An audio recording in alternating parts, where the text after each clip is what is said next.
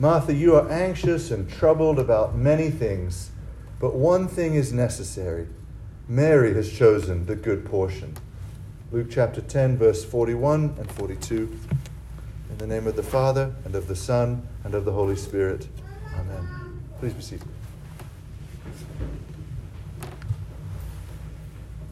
Heavenly Father, I pray that you would give us ears to hear your voice this morning and that you would bless my words to be true and useful for your people in our understanding of you.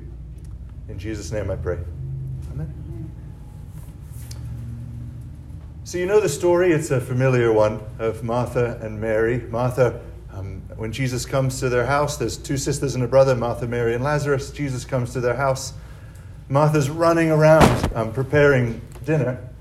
She's got portions of food in her hand, and she's like, Jesus, how aren't you going to have my sister? Help me. And Jesus says, No, Mary's chosen the good portion. Mary's chosen the good portion. Mary has attended to the one thing that's ultimately necessary, in that sort of strong philosophical sense of that word necessary. The one thing that really must happen today is what Mary has chosen.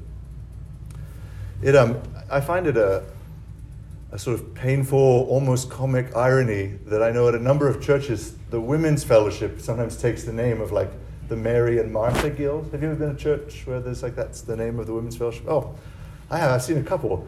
And it always sort of pains me like, no, no, no the whole point of this story, Martha did many things well, but in this story, Jesus rebukes her. It should be just guilds of Mary not a guild of Martha and Mary. I'm, man, I'm, I'm bummed that no one actually, that's an anecdote that relates only to me, I guess, but um, there should only be Mary societies. And it's not that what Martha was doing in itself was bad, right? It actually just hit me like a light bulb 30 sec- 60 seconds ago. As I was thinking about this Sunday, I was a bit confused as to why this Genesis reading was paired with the gospel, because 49 Sundays out of 50, the Old Testament lesson is a sort of typological backdrop to the gospel. And I just realized it's, the parallel is hosting the Lord and preparing for the Lord. So it's not that wanting to prepare for Jesus was wrong or that even service was wrong. What was broken about it was how she was doing it. It says in verse 40 um, she was distracted with much serving that her service was causing her to be distracted. Serving uh, can, of course, be good. The Greek word here is um, diakonia, from which we get the word deacon. And this passage in Luke's Gospel, remember last Sunday, it comes immediately after Jesus has given the teaching of the Good Samaritan. So, in a way, you could say, I mean, Martha is doing what the Lord has put in her lap, right? She's, she's doing an act of service. She's being a good Samaritan. I actually think it's perfectly in the Lord's providence. Or, like, I see providence in the fact that this exchange with Martha and Mary happened just after Jesus gave this teaching, and it was recorded for us in this way in Luke's gospel, because this exchange with Martha and Jesus, it gives a sort of check to a way in which the parable of the Good Samaritan could be misinterpreted. Right? As if Christianity, as if following Christ if you all we had was the parable of the Good Samaritan, you could you would think maybe this is just a religion of action, of doing stuff, of service. And so this exchange with Martha says, no, no, no, you can actually be distracted by service. And Martha receives a loving rebuke. I think that it's noteworthy that Jesus says her name twice. It has a sort of tenderness to it. Martha, Martha, you're anxious and troubled about many things service, outward service, um, by its very nature of being outward as opposed to invisible, can have a tendency towards distraction. And distraction always implies a distraction from, right? Distraction from something. In this case, clearly, distracted from sitting in the Lord's presence. That's what Mary was doing. And as I was thinking through this passage this week, I wonder if Martha began also kind of just talking with the Lord, hearing his word and then sort of got tugged away into the service. And anytime we are distracted from, an, from sitting in the Lord's presence, the outcome for us will always be what it was for Martha anxious and troubled. Because apart from the Lord, everything's overwhelming. Anxious and troubled. Also, I think it's worth noting too um, Martha is, even in this, even in her sort of moment of failure, better than most of us most of the time. When I'm distracted from the Lord, it's not because I'm serving too vigorously, right? It's because I'm on some rabbit trail on my phone, I'm watching too much Netflix, right? Like, she's at least distracted by serving. Nevertheless, the service was something, the distraction by her service uh, is something the Lord wants to heal her of. So I think the problem, the Martha's problem is twofold in the scriptures as it's revealed it quantity and over prioritization. That's the way in which service can be rendered dis- distracting. Um, it says that she was distracted by much service. There's supposed to be this sort of tension point of we're called to be a good Samaritan, but you can be doing too much. She was distracted with much service.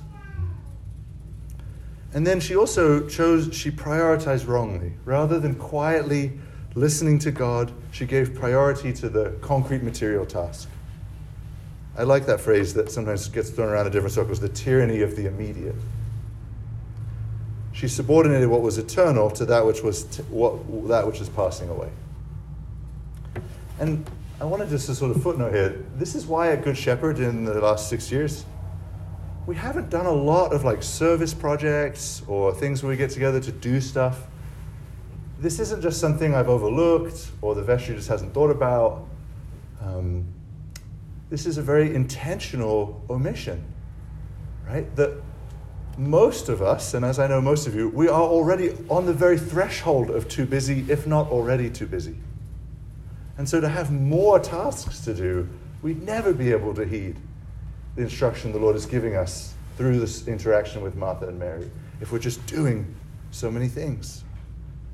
It's not laziness, it's a desire to not be too busy, to not be distracted by too much service, to prioritize the inner life, what Mary prioritized, the one thing necessary, the thing that will last forever, hearing the Lord's word.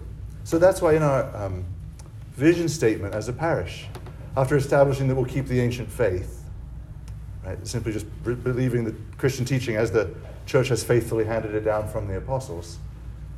Um, we cultivate pat- life giving patterns of prayer. Right? A pattern of prayer is a means of sitting at the Lord's feet. And then, after um, including a modest amount of service, note significantly after that, right, practicing hospitality, hospitality which sort of frames service within the scale of the domestic sphere, our vision sort of culminates with knowing the risen Jesus intimately.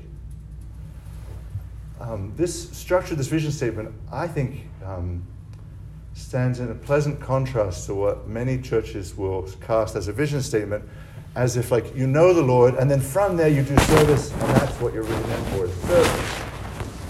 We're meant as Christians to perpetually be shoulder to shoulder with Mary of Bethany, sitting at the Lord's feet. We do service in the midst but never to the degree or in the way that it would distract us from a peace of heart and a pleasant knowledge of the Lord. Mary sat at the Lord's feet and listened to his teaching. Um, I have very, very, very few sort of fine point quibbles of ESV translation.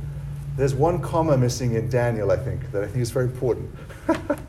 um, another is here. Um, the Greek here is actually the word logos, which is a Greek word you know, right? the word. It says Mary was listening to the Lord's word. And I think that's meaningful because we know that phrase, the Lord's word, to more clearly map onto the scriptures today. And we can see the identification of how, do, how what does that look like? How do we imitate Mary and not Martha? Well, listening to the Lord's word. It's a one to one parallel. She was hearing it from the Lord's own mouth, we hear it from the page of the Bible but it's the Lord's own word, the same. And I think it's also a noteworthy detail that it was the how in which Martha was doing her Good Samaritan service that rendered it not useful. Um, it's also the how in which Mary's listening is rendered blessed. It's a, it's a detail that's meaningful that it says she was sitting at the Lord's feet, which is a posture of submission to authority, to a teacher that you're saying, Teach me, teacher, right? And I think this actually gives us a picture of how we are to approach the scriptures as coming to our true authoritative teacher, and really as a child, rather than sort of as a critic. Right? Think of the difference of posture. If you're standing kind of face to face, like dialoguing about something, versus if you're sitting and someone's standing and they're teaching you. That's how we're to come to the scriptures. Not, eh, let me see here. But Lord, I, I want to sit at your feet. Please teach me. Reading the Bible as a servant, as a child, as a student to a rabbi, not as a critic. And this is why um, the daily office is the heartbeat of traditional Christianity. It's not just like some religious thing to do, it's because the very structure of it makes, gathers us together to sit and listen in a somewhat submissive posture to the scriptures day after day after day. Take the word of the Lord more deeply into our hearts.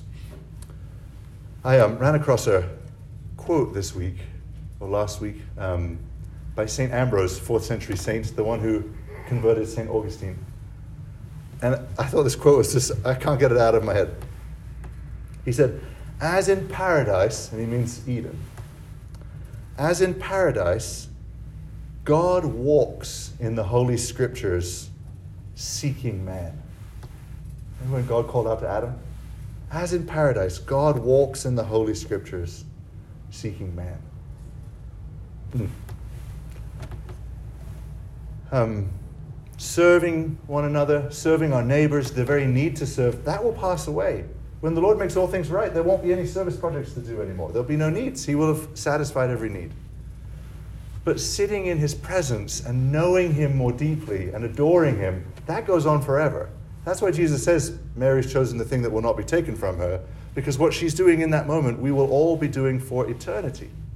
Sitting at the Lord's feet, taking in a deeper and deeper knowledge of Him forever, delighting in Him. Mary's chosen the good portion. So, the exhortation, which, if it sounds like it stands in contrast to last week's sermon, that's exactly how the scriptures present it to us Good Samaritan, Mary and Martha.